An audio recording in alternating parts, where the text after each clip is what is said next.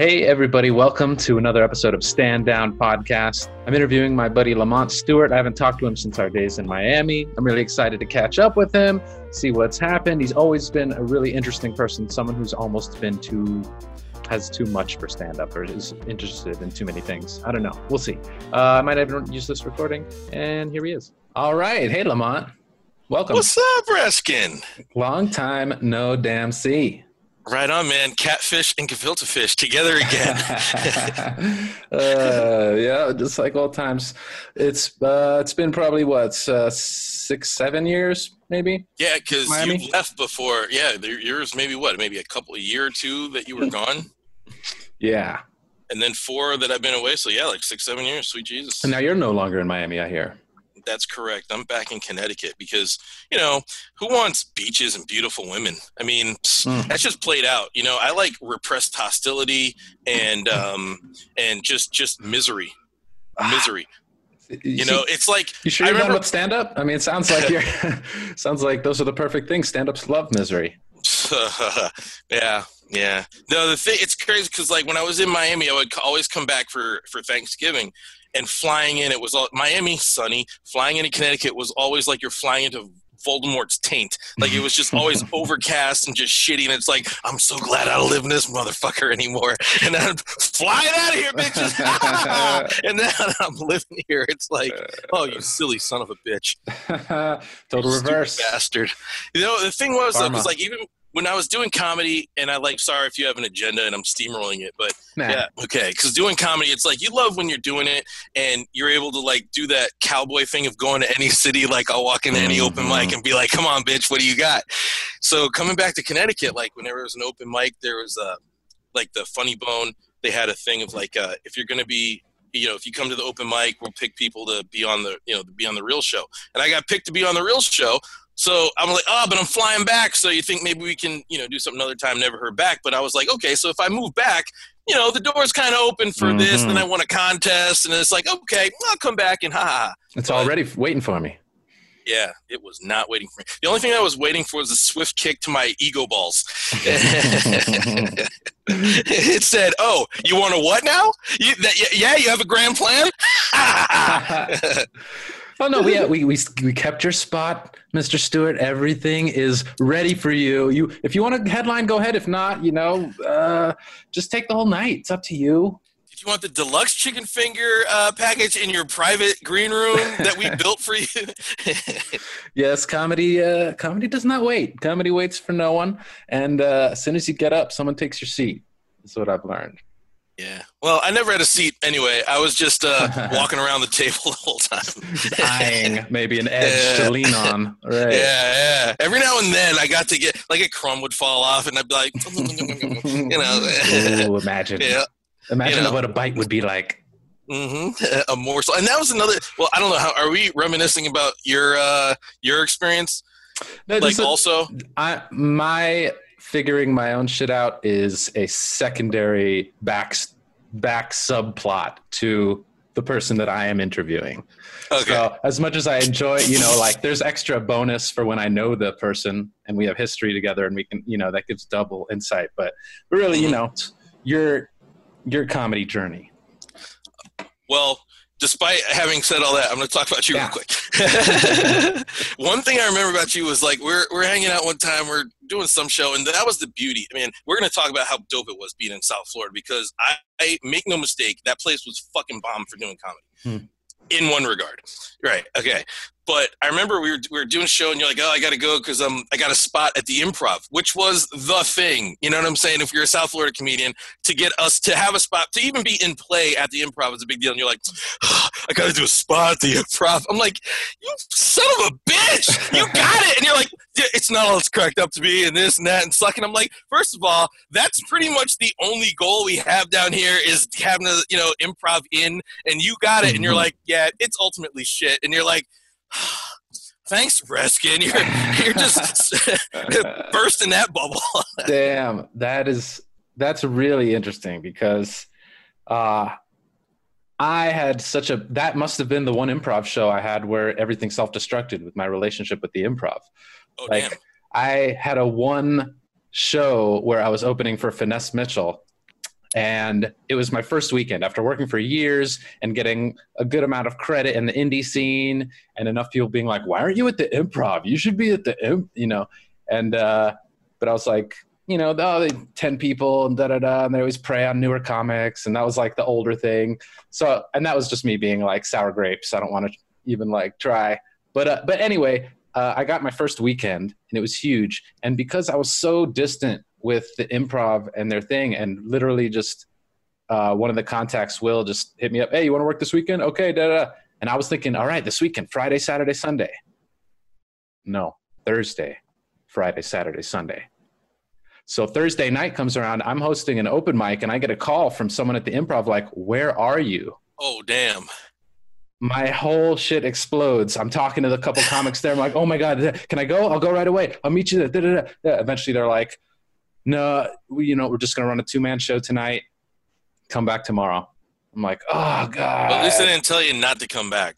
Well, I did come back, and guess what? Yeah.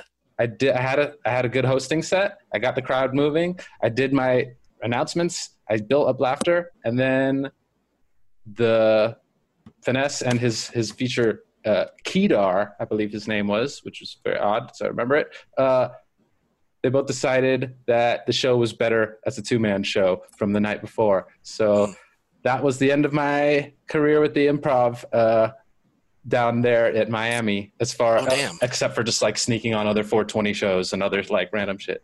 So that was like huge, just like misfire, badge of shame, stupid. I blame myself, and then I blamed them for not letting me know, and of no course. one had like a confirmation email, or there was no like dates and times. It was literally just like a text it's obvious you can tell I'm still uh but it's just funny perspective wise that like you thought I was getting some hotshot improv stuff and, and, I was just like scraping out my foot in the door and then my foot was covered in dog shit. So Oh, oh, you saw a cool little thing. That was my personal hell. Okay, whatever, cool, cool, cool.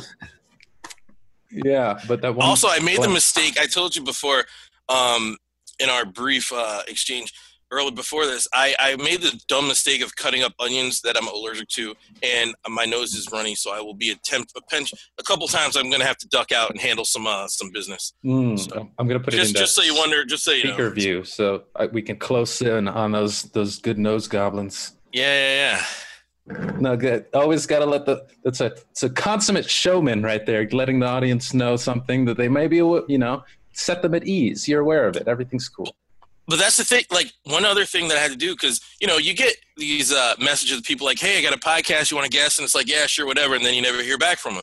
So when you send the message, you're like, "Hey, I got a podcast. You want to be on?" It's like, "Yeah, sure, whatever." And then you're like, "Okay, we're doing it Friday." I'm like, "Oh, word." So like not having been like doing podcasts, you kind of got to get in like a podcast mind, and I mean that in a sense of like I, I'm a chatterbox, right? I'll go on and on, and I'll say something that in retrospect, maybe I shouldn't have dropped that one. So I kind of had mm. to hmm. like re find where my lines and my walls were to where I wanted to go. So if anything comes up, like I kind of had to get like back into like I was I was out of out of sorts. Like I've been doing college radio, podcasts, all this type of stuff for a long time. So I feel like I have a sense of you know keeping it moving and that kind of thing. Mm-hmm. But also, you listen we could say something on this that gets us canceled in 10 years. You know uh, Hopefully so, we get it, that exciting of conversation. But yeah, I mean, that is the nature of the world we live in. You have to. Yeah. And that's probably another reason why it's not good doing comedy, man, because that wokeness, man. I mean, don't get me wrong, wokeness was cool on a level, but as with anything that goes to an extreme, like when I when I think about like things that are happening uh, politically and that kind of thing, my first thought, I can't speak out loud or type or I would be on be on a watch list, right? That's what this mm. world is, you know, has brought us to. So imagine if I'm going around with microphones like now, like that could that could be like some kind of problem. Like and people are combative as all hell and the lines are super super like even from when we were there to now, I would say the lines are super tighter and people will confront you mm-hmm. about stuff. Like you get at the random open mic, you if oh, I was definitely like letting people know where I stood, but there, you know, people would say, and you'd be like, yeah, whatever, motherfucker, shut the fuck up. And I, and I, and then if it was a white person, I'd be like, that was from my ancestors. and then, but like, you know, you, you, I think it would be a different, whole different scene, especially, well, and, and like that's the one yeah, side. Of, the side. no, no, wokeness is a huge. That's one of the the like giant themes of comedy right now that has changed comedy. It has its Yeah. great things about it, has its terrible things about it. Um, so, when was the last time you did comedy? How long has it been? So it was. Uh, I, I'm not 100 percent certain, but I believe the last time I was on stage was the election night, 2016, and this is when I moved back to Connecticut, and I'm at an open mic. And I was at what turned out to be a Republican bar, which I didn't know at the time because I'm like, hey, Fox News is on the TV. Oh, interesting. I'm watching the returns and I'm like, wait a second, is that, is he? No. Mhm. Yeah. And that, I think I was actually on stage when I recognized what was happening. And I believe that was the last time I was on stage. Not because of that, but just coincidentally. That's hard Uh, not to factor that in, though. Something broke there, whether it was America or your will to do stand up. well, definitely America was, if not broken then, on the verge to being. Uh, Showing, the, showing the man. cracks. Yes, we are seeing the cracks more than ever now in this. Yeah. and that's that's one of the things I definitely respected about your comedy back then was you didn't shy away from issues. You talked about real stuff, and as I've still been friends with you on social media since then, I've admired that as well. Like you like to talk about real serious stuff. You're not afraid to get your hands in there, and uh, and it's not a lot. I can I can tell that there's fucking real anger and despair and fucking real. You know, these are the feelings that at one point were channeled through stand up Yeah. and now that they're not how are they coming out I don't know. Without stand up, I feel like I'm just doing those Facebook posts. Because, I mean, I correction. I mean, I do have other creative outlets in terms of what I'm doing. Like, just as an example, like I was like, okay, I have this this energy, right? And I'm not doing stand up, so I I needed like I was reading a bunch of. Uh, I'm I'm a writer, like for career and for recreation. So I was looking at a bunch of pilots that people were writing, and they were just so simply premised. I was like, well, my stuff doesn't really have like a. It's like slice of life, but and then it meanders in the description because there's a lot going on. So I was like, I need one of these simple premise, you know, shows. So I was like, okay, and I was like, 1975, one factory town. We follow three families: one black, one post hippie white family, and then a family that's in the Klan, and it's called Klan Town. And then I so I wrote it, and and I put a lot of. uh even though it's happened in 1975, you know, the Klan family's like, we're going to make America great again.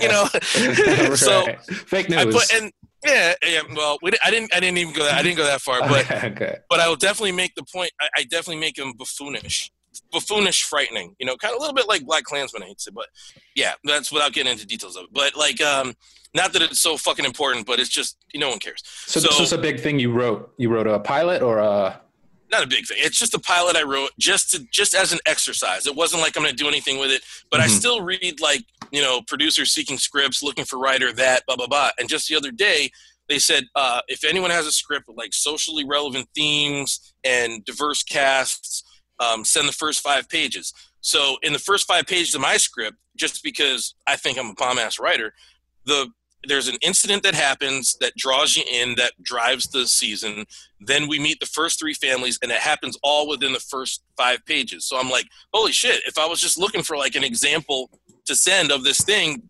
that's like crafted exactly so i sent it. And now i didn't send it with the intention of like oh i'm gonna get this and i'm holding on. Like i sent in a packet to snl i sent you know just while i'm here and I, and and I- just i do these things but i don't do it with the expectation of it. Right you can't be too precious after a while.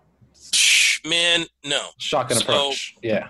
So that's what I, in terms of that energy and other than that it's the facebook posts and just conversations but because the writing i see you as like right making some awesome book or even a pundit or some kind of like like really being able to vent your or i mean everyone's starting a damn podcast now shit I did podcasts 10 years ago.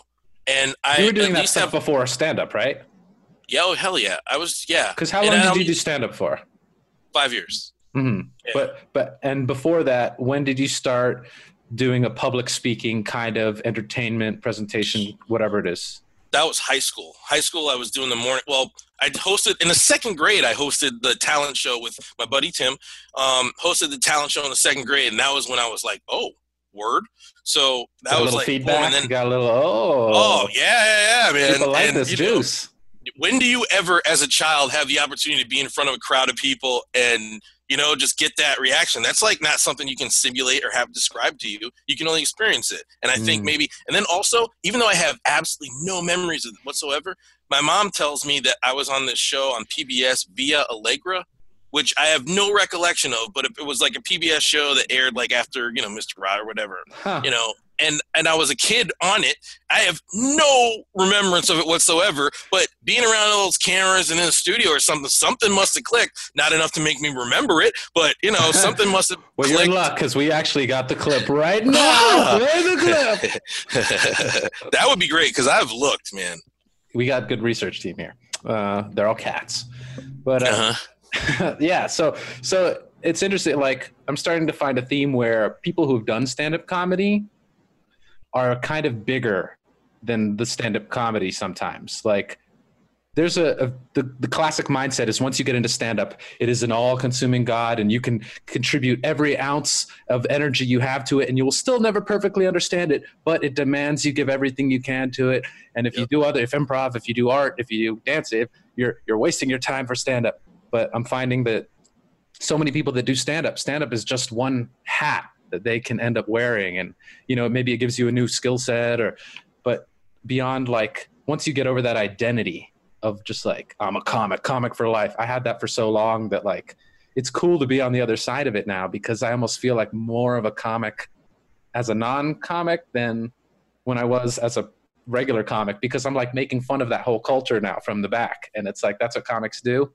Like i'm not saying i'm not and i still haven't stopped performing and stuff too this is like a this is ultimately an exploration of like where this takes me you know a, a re-examination of the relationship instead of like am i off or am i on like it's not that simple you know like i did stand up for 14 fucking years it's a part of me but also i didn't want to do it anymore so i just kind of stopped yeah. So like, how long what you was your off? process? Not that long. I had a show. I had a monthly show up until last year. So Casa de Haha. Yeah, I, I restarted it here in Denver, and uh, it was definitely fun, but it was it was different. It was different vibes. You know, I didn't yeah. grow along with the show. I was in a different point. My relationship with comedy it changed and the scene, and it was fun at first. But then the less I went out, the less I got to like notice new talent and who's doing great. And that's how you truly like curate the best shows. Is you really have to have your finger on the pulse. Um, but it was a way to keep me going and stuff. So it hasn't even it hasn't really been that long. But um, what was what was your process of walking away from comedy? Was it disillusionment? Was it quick? Was it short? I mean, long? Connecticut, and it was an easy decision because, you know, as you know, in South Florida, like I said, it was a, it was my time in Florida was like a fantasy for six years. The entire time I was there was a fantasy, and I'm grateful to not recognize it as being a fantasy in retrospect, and I appreciate it as the fantasy that it was while I was in it. And hmm. it's now like my happy place and my happy memories. But when it came time to, you know, move back here, for decisions that I'm perfectly fine with, even though I'm back somewhere I don't enjoy. What was the decision? Was it life stuff? It's... Uh, my dad passed, and hmm. my brother was kicking around. You know, in the it was like a quick, not quick kind of end for him. So my brother was kicking around doing stuff, and I was mostly on the phone because I couldn't just fly back and forth and everything. And I felt massively guilty. And then the fact that like we still had a mom, someone had to look out for, and I also felt something was going to happen. This is before Trump even was elected, but I felt something was not necessarily this, but I felt something was pending. It was just something in the air, and I needed to be near my family and friends just just to be like because you know i was i was on my own down there you know what i'm saying like hmm. you, you know hundreds of people and no one at the same time which, yeah that's you know, very miami my experience that's a miami t-shirt right there yeah so um, I wanted to, I, I needed to be back here, and I was thinking maybe it'd be for a period of time and I'd go somewhere else or whatever. But the bottom line is, I, I want it back here, and um, Connecticut is not as um, show friendly as South Florida. South Florida, we were doing that thing where we were getting up some weeks seven nights a week, and some nights you get up four sets a night in four different venues. You know what I'm saying? Like we, got there, we were yeah, bouncing around. It was it was killer, and so the idea of being in Connecticut and one night I was driving and it was dark and cold and miserable and I got there and something about South Florida audiences man there's beautiful people in those audiences no matter the show you're at and in Connecticut it is not the same story so as I'm as I'm as I'm um, yeah. driving through this horrible drive to this bumfuck fucking bar that quite honestly, if I saw a Confederate flag, I would not have been surprised. And the fucking the crowd was just like, mm.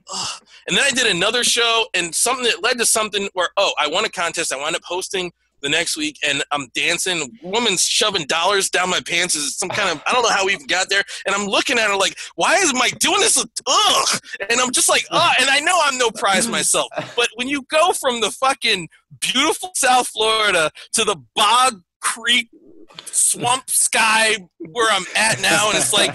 Oh man, the motivation for the crowds is just like ugh. And then yeah. they would be like, "Hey, there's a new open mic," an hour away from where you are. Like, wow, I was finding the. I was finding the comedy in like here's the state of Connecticut. Mm. Picture the state of Connecticut, my little box here. I live like centrally located, like right there. They'd be like, "There's a new open mic here. There's a new open mic here. There's a new open mic. Boom!" And I'm like, "Fuck you, man." Damn. You thought Florida so was bad like, for driving? That's ridiculous. It, and, and the thing is, like even I was a South Florida comic, so I was between Miami, Fort Lauderdale, and West Palm shows would be maybe once, maybe twice a month. You know, it was infrequent. Which is a three hour. So, yeah. About. Yeah. So, um, so even those drives were better because uh, it was warm. You blasting your music. You're fuck, You're cool. You're going to a show. You're jacked from the show on the and ride back. The Cougar Squad waiting for you at the show. That's it. Oh, that, that's a Connecticut thing. That was a. If I saw the future, I probably would have. My, mind you, one of those drives back was from. I, I, had to go up to Delray to pick up a check from doing a show, and it was just pick up a check and just, just to get a check. Come on. Yeah. Yeah, but on the way back, I wound up getting the worst car accident of my entire life. Car was totaled. I could have died easy. I, I wind oh. up but anyway, and even that was better.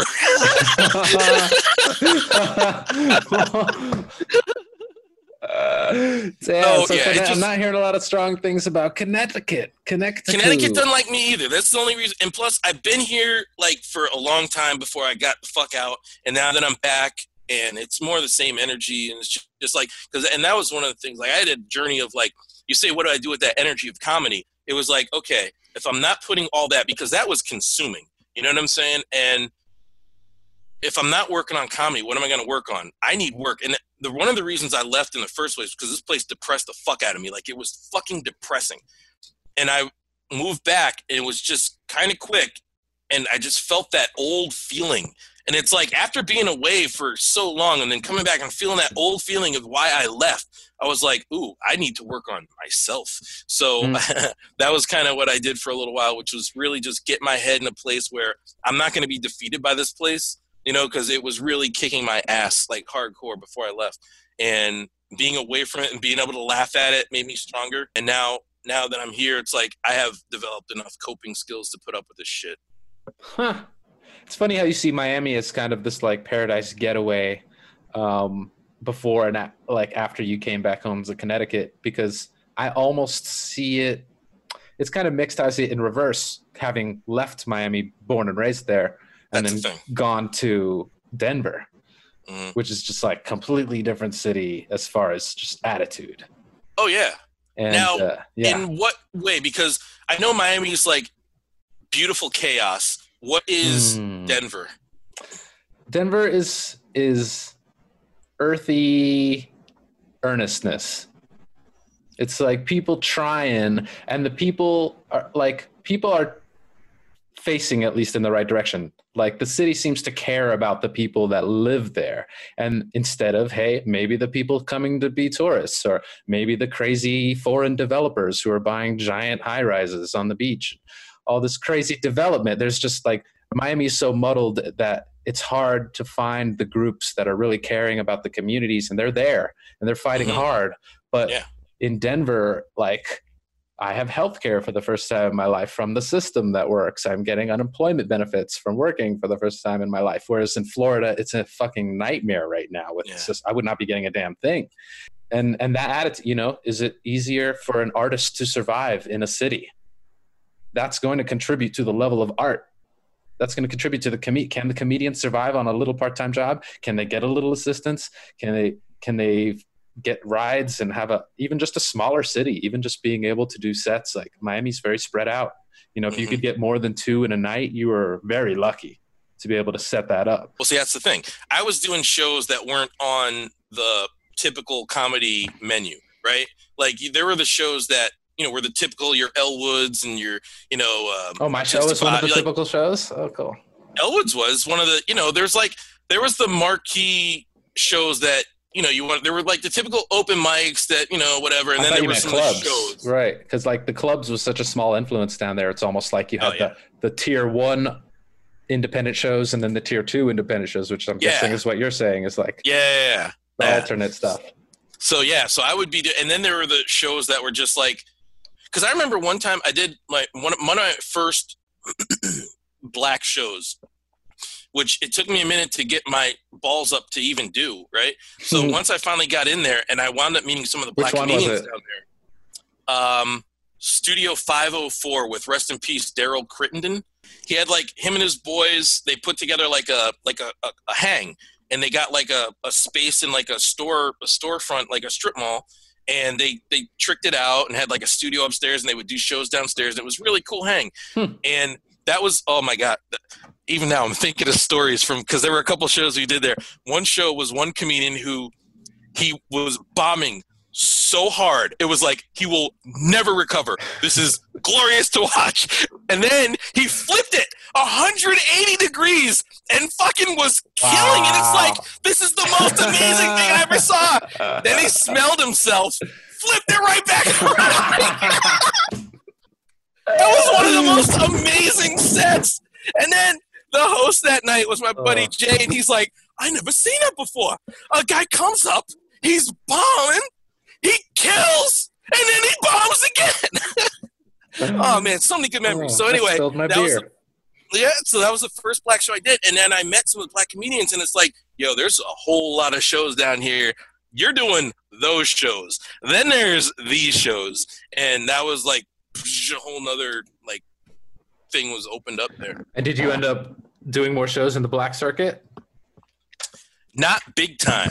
Uh, I did them sporadically, but I it wasn't like a staple. Like when it comes to the black rooms, I found myself doing more of the, and that's the beautiful thing about Miami. There's genres of everything. So there's the black hood rooms, and then there's the black like Caribbean Haitian rooms, right? right? And then there's the black uh, poetry rooms, which are, are all their own thing. And then there's a bunch of private parties because like Haitians, Jamaicans do private parties. So I found myself doing like uh, churches and like birthday parties and that kind of thing. and stuff. Hell yeah. No, never. There wasn't a backyard, but there was one Easter that fell on a 420, and it was a church thing, and it was outdoors, and the sun was beaming down, and yes. it was so, and people were eating, and we're, it was like, it was a hell. Typically, it would have been a hell gig, but we were having such a blast with it. It was like it is cool. You know, no one was dying up there, but it was just everything was against us, and it was such a loud loudspeaker. You're like, it was the block thing, and and the sounds were. It was just large, and it was it was just so many of those like experiences. Yeah, Man. yeah, yeah. People don't understand that just like lights, sound, stage, and a room are like the basic ingredients to make comedy incredible. and like when you do shows with none of those things, it's like, that's really what forges it the fire. You guys have been standing out in the sun for three hours. The line for the food is now open. Coming up next. yeah. yeah, I remember I did a uh, a room. I did a black church once, and it was like to to get a gig in the Caribbean.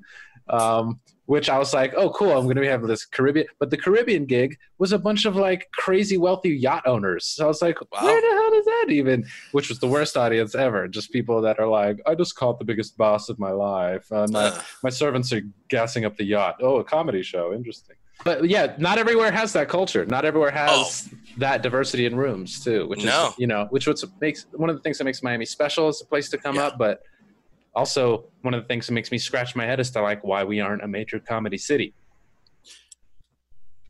I mean i can give you 10 reasons why we're not but like yeah. i still scratch my head. Like we deserve it. We're a great art city you know?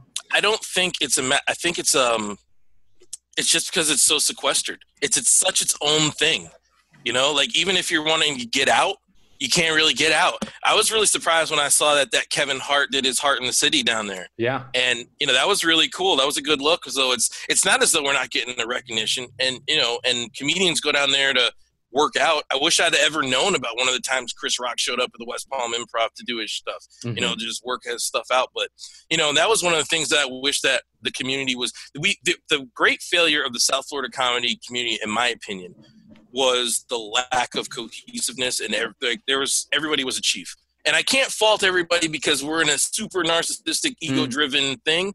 But if we if we had like some kind of cohesion where like if I'm starting a like a podcast page and there's 350 comedians on Facebook that you know in South Florida, how come my page isn't instantly at 350 as opposed to, you know what I'm saying? Like, where's this sure. for? You don't have to like it, just like it and unfollow. I just need the numbers. Like, if right. everyone did that for everyone, that that would have made a super dope community. Like, you could see that people were leaving. So, what if we had it so, like, like an underground railroad comedian. So like you're in New York. Hey, look, guess who has a place to crash in New York? You're over here. Guess who has a place to crash over here? Like Figler I mean, yeah. and and his degenerates passed through. I was a little offended. They didn't want to crash. I got a shit ton of space. Like my place is I got space. You know what I'm saying? right, so it's right. like I was like, yo, you could have crashed here, but they stayed in hotels, whatever. It's like, all right, whatever, it's cool. They, they came through, so it's nice. And sure, sure. you can't take it yeah, personally. It's like we all could have like helped each other other out a little bit more if we were more of a but that's just retrospect you know no monday morning quarterback that's a huge point because it's well here's the thing. If we were doing improv we would have. Yeah but then we'd be improv people. That's a team sport. Yeah. We're, we're in a solo dolo sport. This is like there's a lone wolf aspect to the whole stand-up thing. It's like yes you're supporting your peers at every moment but yet there's only one spot up there and i'm gonna have to slit your throat for it tonight. You know it's like in the form of doing comedy I uh, fortunately never got that to that point where it was like, you know, I mean, I didn't like some people and I was vocal about it, but mm-hmm. I thought they were cancer. And I was, you know, I just thought I was helping to stop the spread of cancer. Didn't work. But at the same time, you know, I, uh, uh you know, there was, I, I didn't have that, you know, killer be killed kind of thing. Oh, I, I what, you know, there was people that weren't funny and it, I would at most give them a, know, he likes doing what he does, you know, and, uh, mm-hmm. you know, but I wouldn't be like, yo, fuck that, you know, this is a piece sure. of shit. You know, I, I, that, that wasn't me. And i tell you another thing that was, that really boggled my mind was there were people that were ordained as being someone that was worth something or someone that was worth, you know, checking out or whatever. Mm-hmm. I wasn't one of those people. I'm not in life. I accept it, whatever, self awareness. Hey. But I had for two and a half years a Monday night writer's room, right? That had and it was provided by you know some people i met in the improv class. And they gave us a storefront and it was um, they gave us two large pizzas every week every week. There was a, a mic with a mic stand and an amp.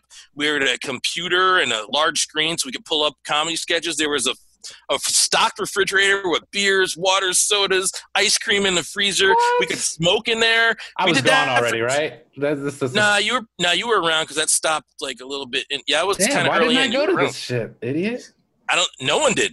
I mean, it was like a steady group of people, and it was cool. And we we would hang Monday, and then afterwards there was usually a you know, Churchill on Monday, so you could do that, bounce over to Churchill's, or um, Ciro even started his over there. So there were opportunities to do a set or do a little writers meeting, then go do go out and do a you know, and it was a cool setup. But you know, what are you gonna do? I promoted, I well, you know, as much as you can on Facebook, whatever. But yeah, people, you know, people would pop in once, twice, and then like someone would be like, "Hey, man, you doing that Monday night thing?" Yeah, but there's no crowd. It's just really just writers' room, right. and uh, and people would go up and have time and work out their set, so it was productive. And mm-hmm. Darius, you know, Culpepper was one of the guys that was there, and yeah. he's doing pretty ill.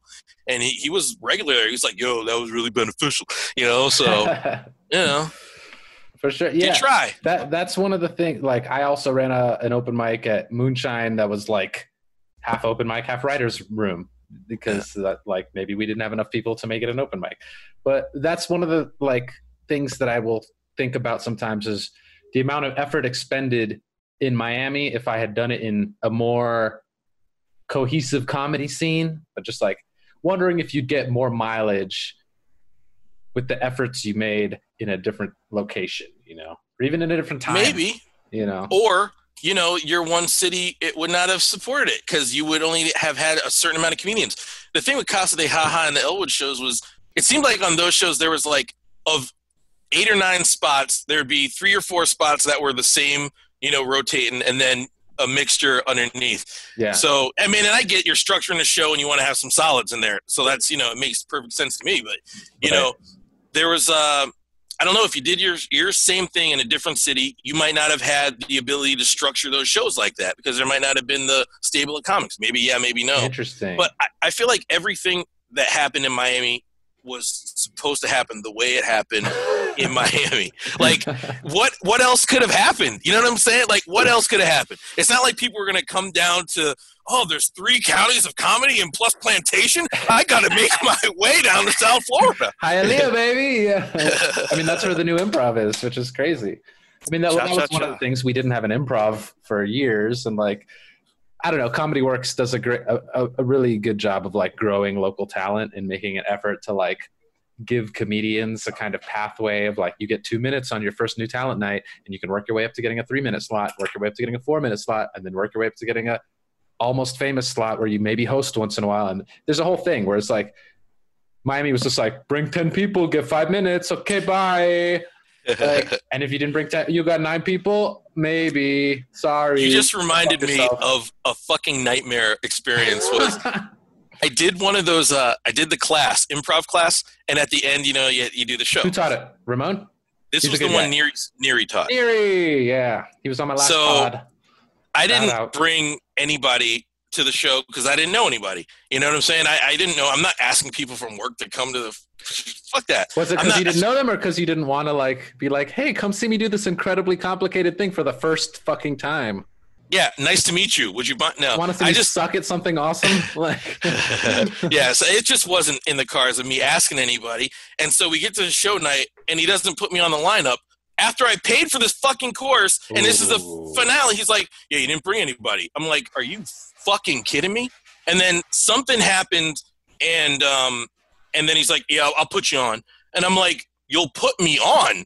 Ever since then, I, I just, you know when something Yeah. just gets a bad taste in your Oh, mouth, yeah. you just can't. even though it's usually pay or bring, not both.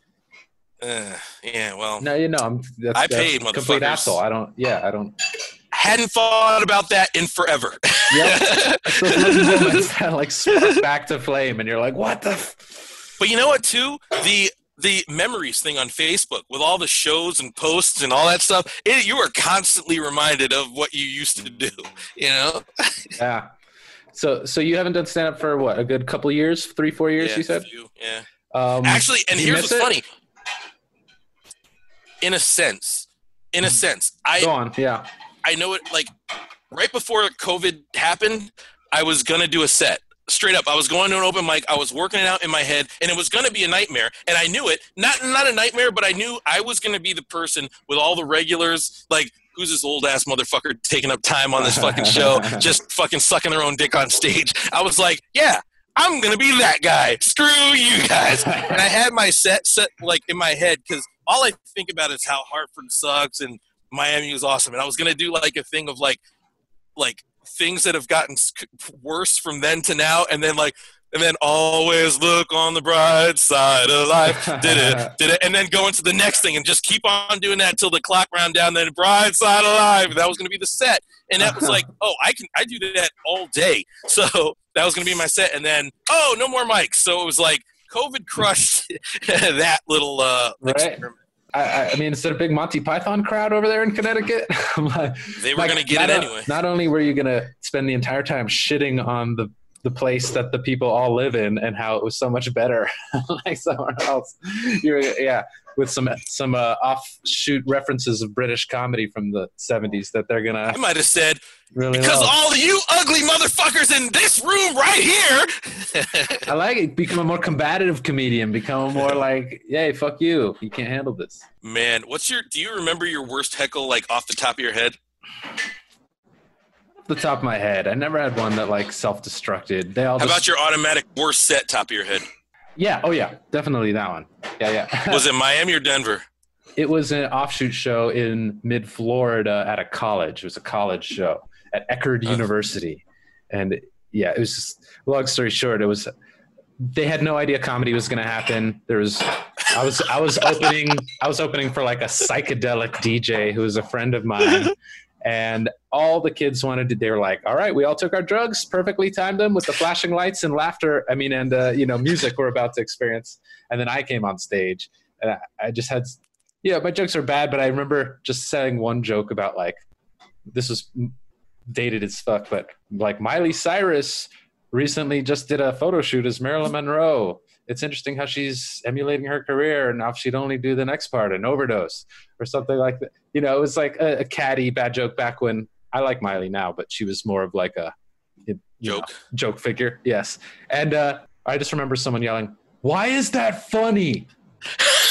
I was like, I might die of an overdose. oh, fuck, I'm about to. yeah, and it was disaster. I cut a 20 minute set short to like five minutes, and then while everyone partied, I went and sat in my car like far enough away to be alone, but close enough to see the party, and just like brooded in pain. It was awful. And that was the set that I asked Louis C.K. how it was going to go the week before, way long ago, way pre Me Too Louis, and uh, mm-hmm. he said it's probably going to go terribly. It's probably going to be awful but you're going to learn a lot from it. And I did. So, but, right.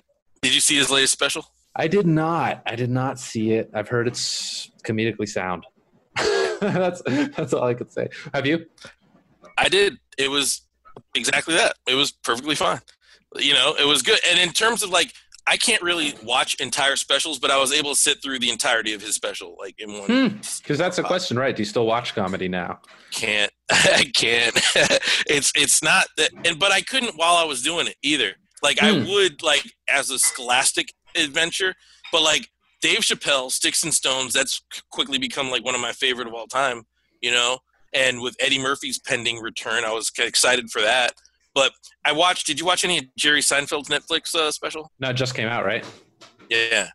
No, I, I, watched four minutes of it and I was like, is this a George Carlin tribute or robbery? I'm not really sure what I'm watching right now. Wow. But now it could have developed. I granted I only gave it four minutes, sure. but even a lot still, of wordplay, a lot of like, why do we call this this and this this? Yeah, you have a million. All I could think about, and this, I don't know, and again, it's me, but it's like all these problems you're having are bullshit because you ride in a private jet and you have private driver and uh, you're just fucking making shit up to say your funny little worky words. And I, I'm, I'm not falling for it. And yeah. that's the wrong perspective to watch comedy. that's a huge, I mean, we're, this is society right now. Where do we separate the art from the artist? Can we let, you know, from Woody Allen to Aziz, you know, on the scales of severity and stuff? Aziz special was incredible. Yeah, I think it was yeah. fantastic, and the way he addressed the controversy, I think, was hit the head on the nail perfectly. For you and I, for someone else, not enough. Yeah, that's that's fair.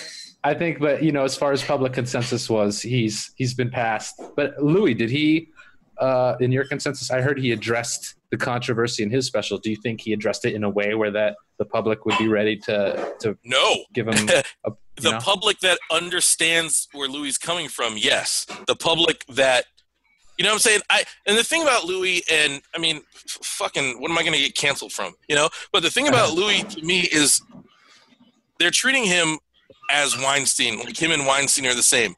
You know what I'm saying? Like I'm sure you've seen Chappelle's take on it. It's like really? Someone pulled their dick out and you and you, you broke your spirit? Yeah. Uh, maybe your spirit wasn't as strong in the first place. it's like, oh, okay, let me ask you this. Like, I don't mean to sound insensitive, but when it comes to this woman dealing with Biden, who I don't love in the first place, right? How the fuck we went from Aziz to here? Sorry for doing that to you. No, that's yeah. That's I, comedy. I'm perplexed. Like, is your like her switching story to me, and I haven't even investigated deeply. Mm-hmm her switching story to me is a lot like those Michael Jackson kids. Like, look, you're never gonna fucking get me off Michael Jackson until you actually prove to me he did some shit. Otherwise, shut the fuck up. I need proof. You motherfuckers have fluctuating stories, right? So now mm. this lady, like, we're supposed to ignore the Kavanaugh shit, all the Trump shit for this one sketchy story with all this shit on. I don't even like Biden. I'm like, I don't want to say I don't. Have I don't heard, have you heard the story sketchy? Because from what I heard, it was it had just as much uh like confirmation as like Kavanaugh stuff, which is what makes this seem like it's such a double standard on the Democrat side. Because when for Kavanaugh's accusers, everyone went all out, full army. But now that we have someone, Tara Reade, who has, from what I understood, very credible uh, allegations that are being confirmed by like relatives, other people in her life, and now they're not releasing Biden's records and all this stuff like that. Uh, it seems like a complete double standard from the Democrats and from a lot of the Me Too movement and stuff like that. Um, have what? Okay, I'm have gonna heard have that her story because I've heard her story's evolved, which is not uncommon as far as victims Yeah, like releasing yeah. their stories over time. It's a traumatic thing. uh huh. Sometimes you know. Yeah. You don't seem terribly convinced by by that. but- It's not even the story. I don't go. A. Al Franken. All right, that was bullshit. A picture where he's boom. We lost Al he was a comedian at the time. He was not a we senator played at the time. we played this game already all right Yes. in terms mm-hmm. of my perspective we played this fucking game all right we lost they played the same exact fucking game and they keep fucking winning i'm not gonna put the fucking wheel the, the fucking broomstick in the spoke of our fucking shit for for for no, no we're not doing it we're not we're they have changed the game we are they're not playing this fucking game by the same rules I mean, the Republicans have always sunk lower. That's the whole thing. Do you want to? Are you going to sink to their level, or I mean, I understand. we have we I do we have a choice I mean, I'm hundred percent not one of those people who's going to throw Biden out just because he's horrible in a certain level. I He's, realize Trump horrible is in many ways. horrible. Trump is to me. Trump is horrible on every single point more than Biden, and for me, it's worth it to get a less horrible option. For many people, That's always the choice, the I see less horrible choice. Right? Yeah. It's I'm amazed at the the the huge amount of people that are just like never Biden people. Like I I understand why and I understand that like the progress coming as a progressive and someone who's more left than the left base of the party is like they don't give a fuck about us because they know we have nowhere to go with our vote. We're going to vote for Green Party. We're going to vote for the other side. No. So they turn their attention to wooing the middle people, the people Yeah. on the other side. And while like Yeah. totally ignoring everything on our side that makes the whole movement interesting and special. Mm, yeah, yeah. I don't know. It's fucking strange. And the thing about the Democratic primaries, it was disappointing, but at the same time, there was a couple people, a few people I liked. So I was like, okay, cool. You know, I like Alan, I like Yang, Alan Yang. I like Elizabeth Warren. I like Bernie Sanders. Bernie Sanders wound up being my dude. Yeah. But you just the, CNN'd him. they called him. They called him like Stephen Wang or something. yeah. But yeah, Um, no, I so feel. I- yeah. There are a lot of interesting, charismatic people who are far better than Biden. That's the whole weird thing is that like we are left with the person who many people thought was just the last tired dog in the race. By I don't know by putting their foot on Bernie's neck yet again. I'm just like oh my gosh. I'm so out of being a Democrat. I almost want to unregister as a Democrat if it didn't take away my ability to vote in a primary or something. But like, Uh. it's It- I don't know. So comedy, anyway. so back to wiggity woo woo. Um, so it seems like you had very a lot of comedians walking away from comedy is excruciating. It's extremely excruciating. That was both of those words in one to them. Uh, it seems like it was less so to you. It seems like you had to deal with some shit and you appreciated Miami for what it was, and then you were you were you know comedy was by no means one of the major factors by which you made your life decisions. I it was a large grant it was a large part of my life, but I'm an adapter. Like I just I just see what what's in front of me and accept the reality because you know managing expectations has been a big big lesson in my life. So if I'm looking at the scene and looking at what I have to deal with and all the pieces that I have to play with, an early fucking PCP fucking run taught me the I the the importance of creating the world that that you got to live in. Sorry, PCP. Angel dust. Yeah. oh, okay. I was like, this is like you know years performance years ago. center of the no right yeah performance control prescription but no like years Yeah, ago yeah. man because that's another thing that hartford was really big for in the 90s was angel dust so oh shit yeah and so we had some really good chefs and you know you get a good bag and you're on you're off but one of the things that I understand you, you can run full straight full speed on two broken legs that's what they say i did fortunately did not have the experience however i did have the experience of having uh, uh, someone that i was with convinced that they needed to climb under a car and uh but that was the whole for safety anyway, purposes for I mean for don't life know, for- reasons obviously for I mean significant reasons Psychedelic. I don't know. I don't consider angel dust a psychedelic, but it's No definitely a mind trip that takes you. Well, yeah, yeah but it takes you like to some places, interesting places in your head, and it teaches you some interesting things. Among them, how to reconstruct your your being. wow And it wasn't something that I put together until later. But it's like the experience of smoking PCP when you have a good bag, because there's good and bad. Mm. You have a good bag, you smoke it, you, you you drift to blackness, to nothingness. Then nothing exists, and then molecule by molecule, you're putting everything back together. So you'll be like, like the elements of your life will be like, and then you got that, and it's just like you're going to space, and then you're coming back, and you're rebuilding everything. Wow. And the process of watching it rebuild is so fucking fascinating. That's how addicts are born. so, sold me. I'm ready to try it. Sounds like Doctor Manhattan from The Watchmen. It's, You're just like a did you watch molecular that? guy. It was incredible. Yeah. Awesome. Awesome. I, I think it should be required watching. It like taught me so many things. It was just great film and just great cinema. Everything, acting, cinematography, story. And there's not going to be more of it. That's what's so perfect about it. I hate it. Yes. But I love it. like I want more, but I know I shouldn't, and I know it won't they, be as good. Nope. Even if they did like an anthology style and just went a completely different story, I don't know if they'd be able to match it. it you know, but yeah. I heard Tulsa, uh, Tulsa added uh, new points in their education program to like talk about that massacre. Well, as much as I have to hear these goddamn yahoos talking about their fucking Confederate heritage and their history and it's fucking history, yeah, teach that shit too. Teach it. You know, Confederate flags are trolls. Confederate statues are trolling. Fuck you. Fuck your statue and fuck your ideology. I hope you, you need. Yeah. Yeah, no, and then all the statues are super young and like yeah have nothing to do with the people that think they are do stuff. And how we record history it doesn't necessarily have to be fucking statues. We got books god damn it but uh enough. Oh one yeah, thing yeah, i did want to hit on i know you're looking at your list there. One thing i if you ever want to hear an example of just a reason that i was like ugh like first of all, you, earlier you brought up the thing of like having an affinity for stand up and a respect for it, whatever. And when I hear people talk about comedy critiquing it without having done it, it kind of gets me. It kind of like, you know, did you ever? Do you know what it's like to be up there? I kind of get that trip. it's like, and then did you see his stand-ups? Did you see his stand-ups? his nah! drop it. yeah, yeah. Do your skit for me. Oh, here's an mm. annoying thing. Speaking of, uh, when when you were a comedian and people found out and they said, "Hey, tell me a joke," what would you say? Your mother's a whore. yeah. yeah.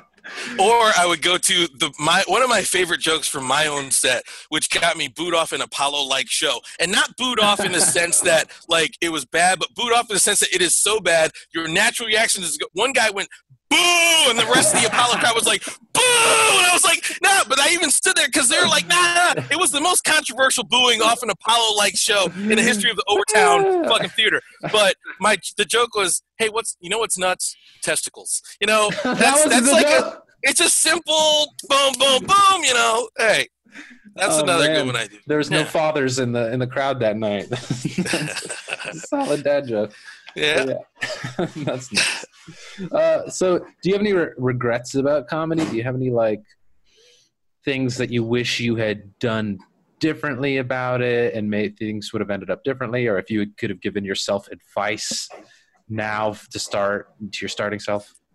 I that first of all to even have an answer means that I sat around being like, oh, look at uh, fortunately, thank God, because I would have been that person before, but I'm not there, and I don't do that, so I don't really have any regrets about any of it, man. I mean, there are things that you could have done different, you know, but that's just life in general, you know, in terms of like, uh, no, there's nothing I can think of that I would have done different, really. I mean, I know that I wasn't like, uh, maybe I might have tried some YouTube shit or something, but, you know, fuck that, you know? Diversify uh, your comedy exploits. Yeah, but you know, I was very, very focused, and I, I, I was cool with it. You know, I, everything without that was was fine. I mean, if anything, I probably would have. Uh, no, I can't. I really can't think yeah. of anything I would have done. No. That's that's healthy as hell. Good. that's the not, most. Yeah, yeah, that's the outlier. What were you gonna reach for? No, I was reach. I was. It had nothing to do with comedy. It's just some. The first thing I thought, regretfully, was just you know interpersonal situations, but not an absent of comedy on top of that. It was just, you know, beautiful women that I had opportunities with and I fucked up. That's the first thing that comes to mind when I think about regrets in Miami. yeah, me too. Oddly enough, just a lot of yeah, a lot of mis- growing up and bad, stupid things. Uh, did comedy affect your the way you socialize? Hundred percent. Like from then to like even then I knew in conversation I was slipping in material, trying it out in conversation. Ah. That's you know, you know you're doing that. But one thing that definitely happened it was it gave me a boldness. One of the first things I did when I came back was there was a like a reunion of you know high school people, and there was a dude. He was you know we were cool enough, but he always was like you know, if we're playing the status game, he was an alpha versus my beta or whatever. And I was I was never like an alpha person. You know, in my head I am, and people treat me beta, which is what throws me into anger. Is when people don't treat you the ah. way you yourself as. But anyway, this dude, he's like, "What's up? What's up, baby bro? What's up, little guy?" Eh, you know that little guy. It wasn't like that dismissive, but Chief, it was like, "Baby boss. bro." Was, yeah, like yeah. like things like that, and I'm like, are you negging me? Do you think you're like an international player? And I like I totally just fucking flipped it on him and I was like, yeah, I was like, yeah, man, like I'm not the same person. Like I'm, I've definitely changed. You are not getting, you are not running one over on me. Mm-hmm. This is mm-hmm. not happening. There is never going to be a situation where I'm going to back down. Like at work, I tell people that are definitely higher than me on the food chain where they stand because what is the worst that's going to fucking happen? That's the same way that I approached the stage after a little while, after I mm. learned what is the fucking worst that's going to happen? Where is that fear coming from? Eliminate that shit and move the fuck on. That is what I brought into life, and that is what made me a stronger huh. person. Do you think? Do you think that because you've learned to say things that are hard to say in a way that's easier to take, that that's part of it? Like you've always wanted to say these things, like calling the boss out, but like it's not easy to do all the time. I well without getting fired. Know. No, well, I did call up my boss one day. One day, my boss comes over to me, and he could have fired me. He comes up, Lamont. This is when I first started. I've just moved back to Connecticut, and and, and he's like, Lamont, where is this? Where is this? And I know my shit, and I'm I I have my confidence and everything, and I knew I. I didn't know what he was, and he was leading me down to hopefully finding me having fucked up at the end. So he's hmm. walking me through without telling me where he's going with it ultimately, this is what made him give me the respect that I fucking demanded going forward was he was trying to lead me down this path to where at the end he was going to find. Ultimately, he told me to do one thing. I did what he told me to do. He got it twisted and expected something different. So I was like, "You told me to do this, right?" And we finally worked it through, and I figured out what he wanted. And I'm like, "Oh, you're looking for this in this place? You told me to put it yesterday. You told me to put it here yesterday, right?" I'm like, "Why are you coming at me at a at a nine? This is a fucking two problem." I said that to yeah. him, and he's just like, "Okay, all right, well," uh, and I'm like, and I never got fucked with again, and boom and that's kind of like where comedy. I, a little bit, man. Because and also too, that's also the thing with living in um, knowing having been fired. It also comes with having been fired. Like you've been fired before, you can be fired again. You recovered before, you can recover again. You know, like bombing. Yeah. Like you think yeah. it's the worst thing in the world, but then the next day you're like, hey, I'm still alive. Uh, you know, taste, food still tastes good. Uh, it's okay. that means I don't have corona. No, uh. Also, too, I like on the Facebook memories, the worst set that I ever had popped up in my memories like a week ago, and I I I, I call that set like the the flop set because there was flop sweat involved, and I flopped so hard it was just horrible all the way around. of yourself with huge pit stains. That's always a good. No, one. thank God there was no photo evidence of the night. I don't want it, and I would burn it if I saw it. but yeah, comedy definitely enhanced my existence, and uh, yeah, between the comedy and then the personal growth stuff I did, like I'm I'm good. It's just like if I could be, and the thing about Miami too, like you can't go back because my rent was like eight hundred dollars a month the entire time I was there, which mm. in itself is like a a, a, four leaf clover, you know? yeah. So like you, you, can't go back, and even to move somewhere else, now's not the time to be moving anywhere. So it's know. like I'm I'm a I'm I'm good with who I am, man. I'm grateful in a large part to comedy for sure. Damn, and you you think you're good? Uh, you think you'll ever go back? Perhaps. Like um, not off the table. I, no, absolutely not. Like I was thinking about doing it like right before this whole thing happened, just right. as a one off, not as like a dive back in. It was just a one off, just to see how it felt, you know. you know. Yeah. Uh, Do you think being a hobbyist is a bad thing? That's like a dirty word a lot of the times when you start. That word fucking pissed me off when I first heard it. Right? We're all fucking hobbyists. None of you motherfuckers are making money. This is a hobby for you. But those are those people that got like like the highfalutin comedy people that like invoke the words "my fans" when we're open mic comedians. Like there is a certain amount of delusion, but also at the same time, I was in my mid like my 30s at the time, dealing with a bunch of 20 year olds. So I'd been through you know, I'd seen a little bit more than they'd seen, and they were full of their delusion. I wasn't trying to destroy anybody's world, but when I hear you say, "I don't know if my fans are going to be able to," I'm like, "Motherfucker, what the fuck are you talking about?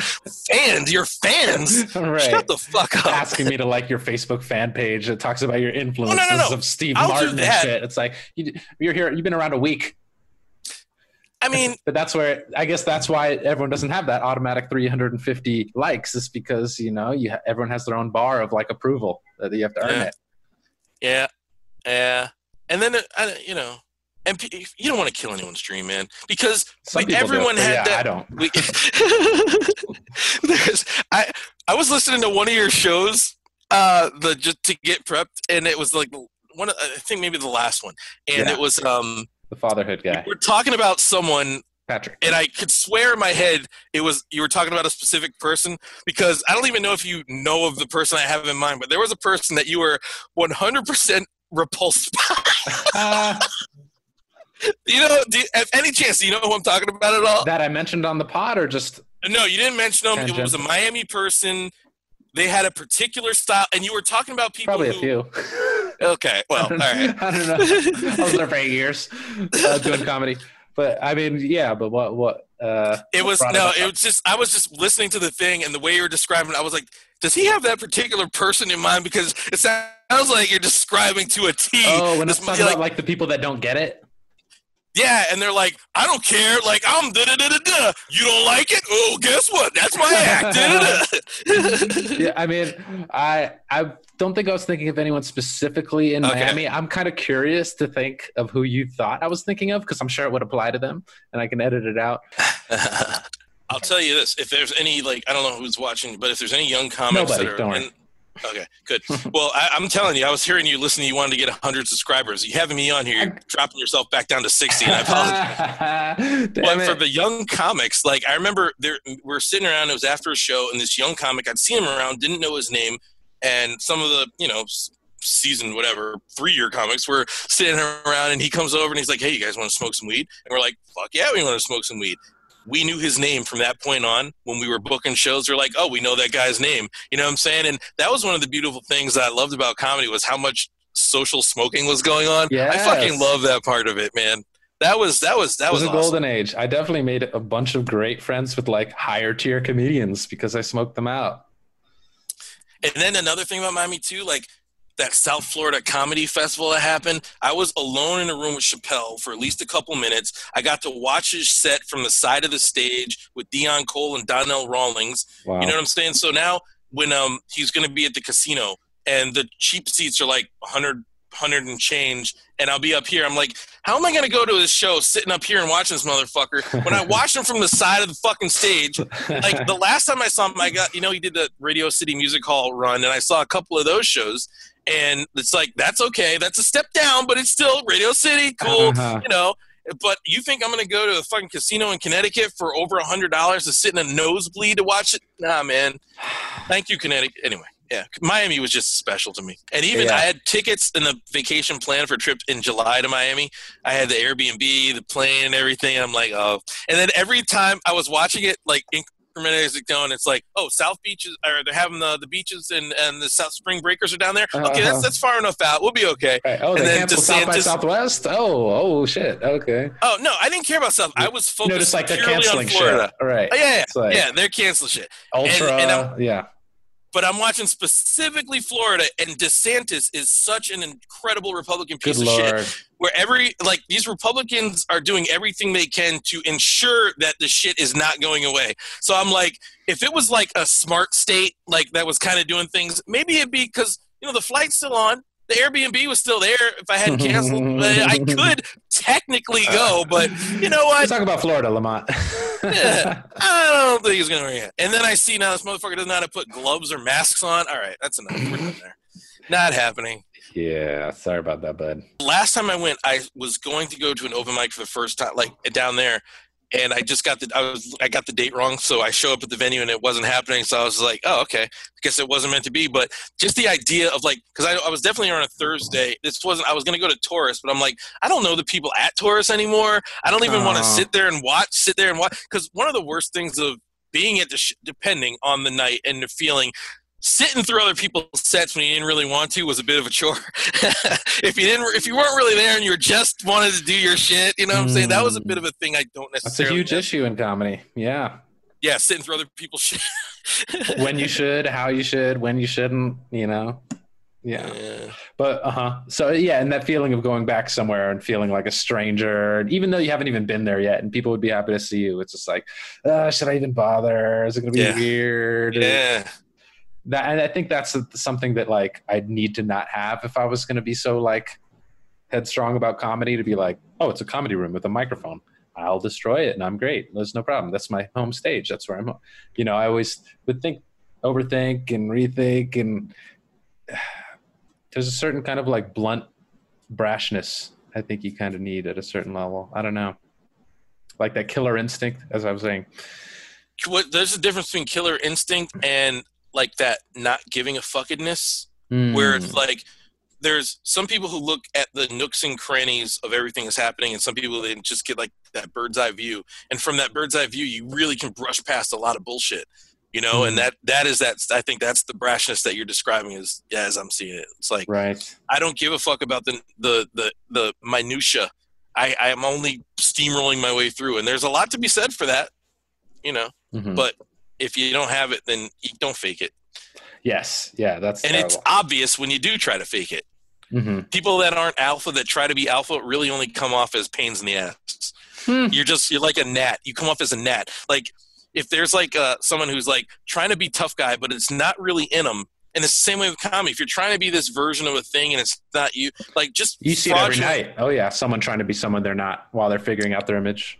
Yeah, even then, it's image. Why are we doing that? You know, I mean, I get it if you're like Bobcat Goldthwait on a on a level or emo Philips or something, but like if you're just regular Joe and you just have a beard and a flannel, I mean, what do you, you know, I mean, everybody's got to find their voice. I'll Sure. grant you that, but when you're faking it. You know, just don't fake it. And if you know, there's the times that you're giving advice to people, you'd be like, "Yeah, what's with the Jamaican accent? Uh, uh you're Uh, you're you're you got red hair. I don't know why you're trying to uh. pull pull. You know, like some shit's just obvious, and it's like, yeah, but this is how I feel. Like that again. Back to that Chappelle show. This is how I feel inside. Did you see Sticks and Stones? I did, but not recently Not enough to remember. Yeah, Okay. The- it's funny you say Jamaican accent because that's one of the like things that I recognized about having to change my comedy up from Miami to Denver was that Miami was a lot more like open as far as race jokes were. And when I, I, you know, I had humor about knowing Jamaicans and I do Jamaican accent in my jokes and stuff. Uh, and then I, I stopped when I got to Denver. I kind of found that it worked fine without it.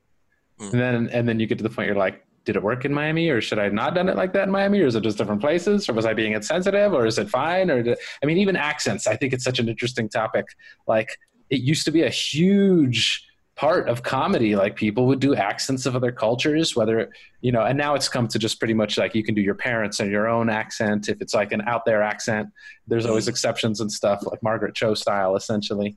But um my dad would do goofy accents in the car growing up, you know, and then like I would practice accents, but now I like I'm very cautious about putting out accents because like you have you have to be careful about it and make sure you're punching up and make sure the person using the accent is not the the, the butt of the joke is not the accent itself. It's not like this sounds funny. Eh. It's like no, we're celebrating cultures and diversity here and da da da. You know, like I had little Haiti jokes, that kind of stuff. Of Your- course, I wouldn't try jokes- it, but yeah. One of yours that um, I still remember is uh, I put the Reskin and foreskin. oh, foreskin. Yeah. That's, that cracks me up. There's every now and then I'll think back. Like that's just a just so many good memories. Uh, Yeah, man. Miami was a golden age for sure. yeah, and I don't know what it's like now, but I'd heard rumblings that it's simply not the same. Like where you could like it's more segmented and clicky. Where it was clicky before, it's dangerously clicky where you can't even get on certain shows and whatnot. So it's Uh-huh. like, well, maybe I did leave at the right time because I don't, don't want to be in the world you're describing. Sure. A lot of these, I'm realizing there's, it's, it's all cycles. Like you'll have a great period with great comics and great shows and all come together, and then some will leave, some will move, stuff will change, and you'll have a period where there's not a lot of talent, and not a lot of fun things happening, and it kind of just Mm. like comes back and forth. It's, Weird. it's- yeah. it's, it's and I think that's just kind of like how talent ebbs and flows. But um, everything can't be the same, man. You right? Know? Yeah, you can't step into the same river twice. They say. They do. I never heard that. It's an old. It's an old Goethe or something uh, quote, but uh, Goethe. I don't know how to say him, but yeah, oh, you that's know, the guy river, that, the river's uh, always flowing. You can't. Yeah, yeah, yeah. Oh, the same meaning the water changes. Okay, I got you. Yeah, it's the flow and the river. It took me a minute to put that together, and then I started thinking about the somebody that I used to know. yeah, go ahead. Gotye, the famous philosopher, painted his face up with shards and uh, sang at a lady. you think you'll ever put out some YouTube stuff, or you know, you could do some political shit, or nah? There's no audience for me. I'm most, you know what I do? I find myself so tremendously entertaining. The shit I write other than like that the idea of the thing that i wrote and just threw out and casually there's things i write that i'm invested in and care very very deeply about and couldn't imagine giving to anyone to just randomly. So if one of the things that i write to throw out there you know catch some catches the line then i'll bring this other shit in these other things and then i'm working on. Like i was playing like with this quarantine i've been playing red dead 2 again right? Because Uh-oh. the first time I played it, I was rush playing it to avoid spoilers because it was like the hot game of the time, right? So now I'm playing it like super casually, taking my time, hunting, fishing, and shit. And it's a such a beautiful game. But in playing it, I came up with a whole new storyline. You know how like the the Black Wall Street was depicted in in Watchmen. So I was thinking of I don't get away. There's this like I was playing Red Dead 2 and in that period and then I started thinking about Native Americans and black people at that time. What would that story look like? That is not a story that I've seen. Mm-hmm. So I started fucking around with that as an outline. And that would be another one that maybe I wrote, but that would be like so strong like anyway. So yeah, I'm I'm the writing that I do is entertains the fuck out of me. Like I could sit down and like not watch something and just get into the fucking many worlds that I have created. Mm-hmm. And like the stories are so fucking dense. There's things that happen like you know how like you appreciated and Lost, like there's something they brought up in season one. Oh, look at them bring it up in season four. Oh my yeah. gosh. And that's like I have been brought up appreciating the cool shit that happened. And this one thing that I've worked on for so long, like I saw an email from 2010, an early draft, and and so like I've been these characters have been playing around in my head, and it's like this is so fucking dope. But really, everybody wants fucking this fucking retread bullshit, this fucking half milk toast shit that you're just like you don't fucking you don't deserve an audience for for your kind oh, of no. content. There is an audience. I don't have the tolerance for the steps and the bullshit I got to go through to get it to where it needs to be made.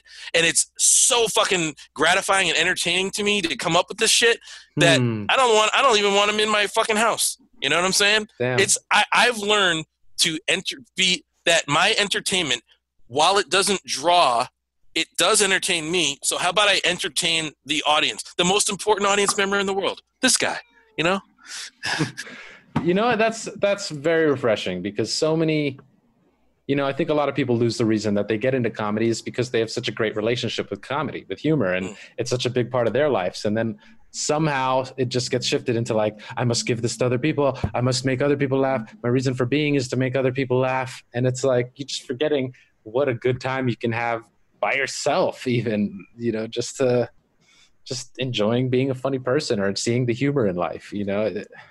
Uh, another thing that too from being a comedian and having those conversations where that's another thing i appreciate is the conversational boundaries are kind of you know you hear this from every comedy podcast but when you're talking to comedians everyone gets it that you know like white people come in saying the N word. I'm not even a person that uses the N word, but you, I know where they're coming from when they're saying, you know what I'm saying? And That's in the right, right circumstance. Yeah. yeah.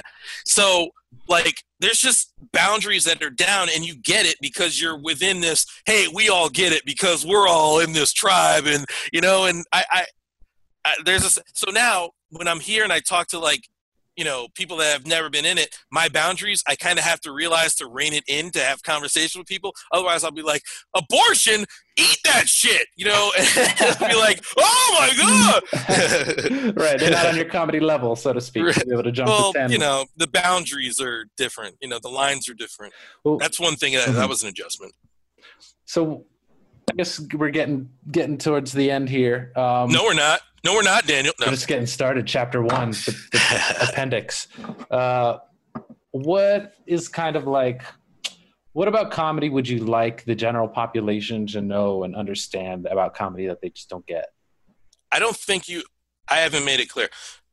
I don't think there's any fixing or changing the way the world is. I think this is such an, a downward slope. If comedy, when comedy comes back, maybe this will be the thing that lets people say, how about we take away that? Sh-? I don't know, because here's the, the difference between this and 9 11 was after 9 11, there was a definite shift. This just seems to be like a, a, a muddy, murky thing, right? Mm. So, like, I don't know if comedy is going to be able to like like change. Like after 9/11 there was a bit of a shift. Now when people come back, are they still going to be into that? You're saying the wrong thing. I don't like that. Are they going to be like, I got bigger fucking problems. Let's just let comedy be comedy, you know? So anything can be said. What can the public do?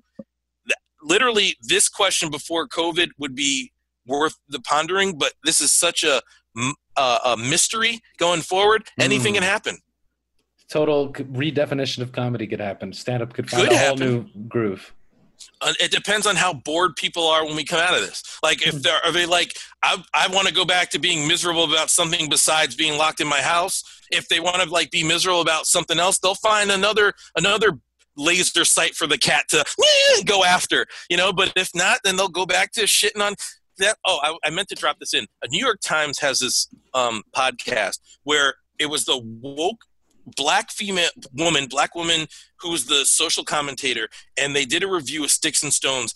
And if you ever wanted to hear what someone who should not even listen to comedy thinks about comedy. It was one of the most frustrating audio experiences of my life. It's like, you don't deserve this. He's like, like, ah.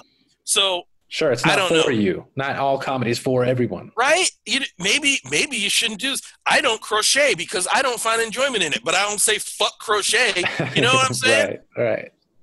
I don't know. So good luck to comedy. yeah, interesting. Yeah, definitely. It's like a, a, downtime, like all of us have to redefine ourselves. Comedy itself has a, a downtime to redefine itself, and entertainment in general. Like shows are stopping production and like we're not going to have shit to watch in a little bit you know? So people are going to be a lot more free with their choices at least for a little well, while. it's a, it's a, good thing there's a million things to watch though there's infinity. You, you, so, how do you choose?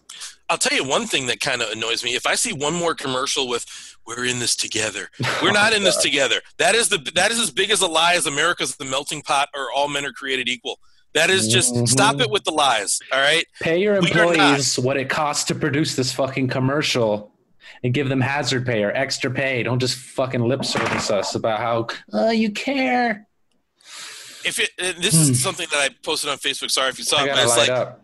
they keep calling knock yourself out. They keep calling people like heroes, like all these people, essential workers, heroes you know, when was the last time you thought about giving Superman a raise? Like you never even considered it. He doesn't so, get paid shit. He doesn't have a salary. He's right. a reporter. So you don't even have to think about, you know, how you're going to compensate that hero. So unless there's some kind of serious structural changes in America, I mean, we yeah. can't I, I, think it's so glaringly apparent that we can't go back to what we were, but we're heading right back down the path mm-hmm. of where mm-hmm. we were. And it's like, yo, we just missed such an, an opportunity. Sure, the powers that be are going to do everything they can to take us back to what was the status quo. But I think, I mean, and some at the worst case scenario, some things will change because we've just literally seen too many cracks, so many falling. They're like, wow, this state is providing uh, childcare for all of their workers. Why couldn't they have done that last month? Why did it take a pandemic to get us to think about giving like a universal basic income during these times and like speeding up all the it's almost like Trump himself it's like he's the giant pimple that accumulates all of the disgusting pus into one source so we can finally pop that shit huh.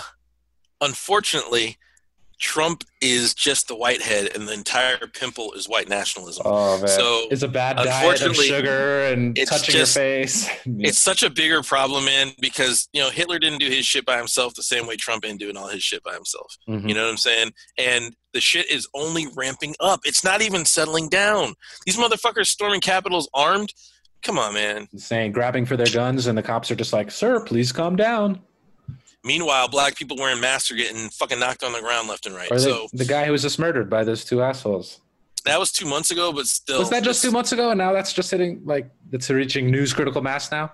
Yeah, yeah. Fuck. It's uh, yeah. and then there's all the ones that you don't hear about. So you know, Well, what do you want to leave people with? Tell tell everyone, you know, how we're gonna destroy this fucking white hegemony hegemony. I don't know how to say that. Uh just fucking just this horrible listen. you talk about it a lot in your posts and stuff, so I don't know. wealthy white right wing men and the dangerous idiots that support them will not stop until everything that you love is reduced to ashes. White nationalism is a mental deficiency that would rather see destruction of everything by their hand than anything resembling a shared prosperity. So they are not losing. Then this other side can't get our shit together long enough. Like if you see Morning Joe is three hours, five days a week of re- rehashing Twitter. You know what I'm saying? Versus Hmm. Fox News. I'm not saying Fox News is so effective in that I was talking to my neighbor, right? He was a, a small talk neighbor, and he started in with all the talking points. This is the first time he got into politics. All the talking points, all of them, and he felt it, felt it. Like he was, and that was bone chilling to me. So knowing that that's out there and Morning Joke is just like rehashing shit as opposed to, you know, the Today Show has Martin or uh, Willard Scott and uh, what's the guy Al Roker saying, "Here's what's happening in your neck of the woods." That would be delightful if they said, you know, we're going to go to your local affiliate and tell you where you can go and what you can do. Here's where a phone bank is. Here's where you can volunteer. Hmm. We are not on our shit. And I am not a person that people listen to. So all I do, I feel like I'm the greatest American hero. Like I got this power without the fucking instruction book of how to most effectively use it. But I all I know is I see it as fucking clear as a thousand suns right in my face. That if you're not stopping it, you're walking right into destruction. So what I would say, work on yourself. That's all you got. Be mm-hmm. smarter and and find your happiness. Find your way to be happy. Find what makes you able to deal with the worst that could be thrown at you. That is the best thing you can do for yourself is finding your happiness finding what you can do that doesn't require anything. You know you got to have backup plans. Like people some people didn't know what to do when they were sequestered in their house for months at a time i have been set up for this forever i created a fucking recording booth for voiceover shit i got a whole lot. I've got so much shit that I can do. I can do another fucking give me another four or five months of this shit, man. I'm good. Now, this is different because I'm working from home and I'm very fortunate, but also that goes bottom line is that what I would say your mindset is the most important thing and it's pretty much the only thing you got.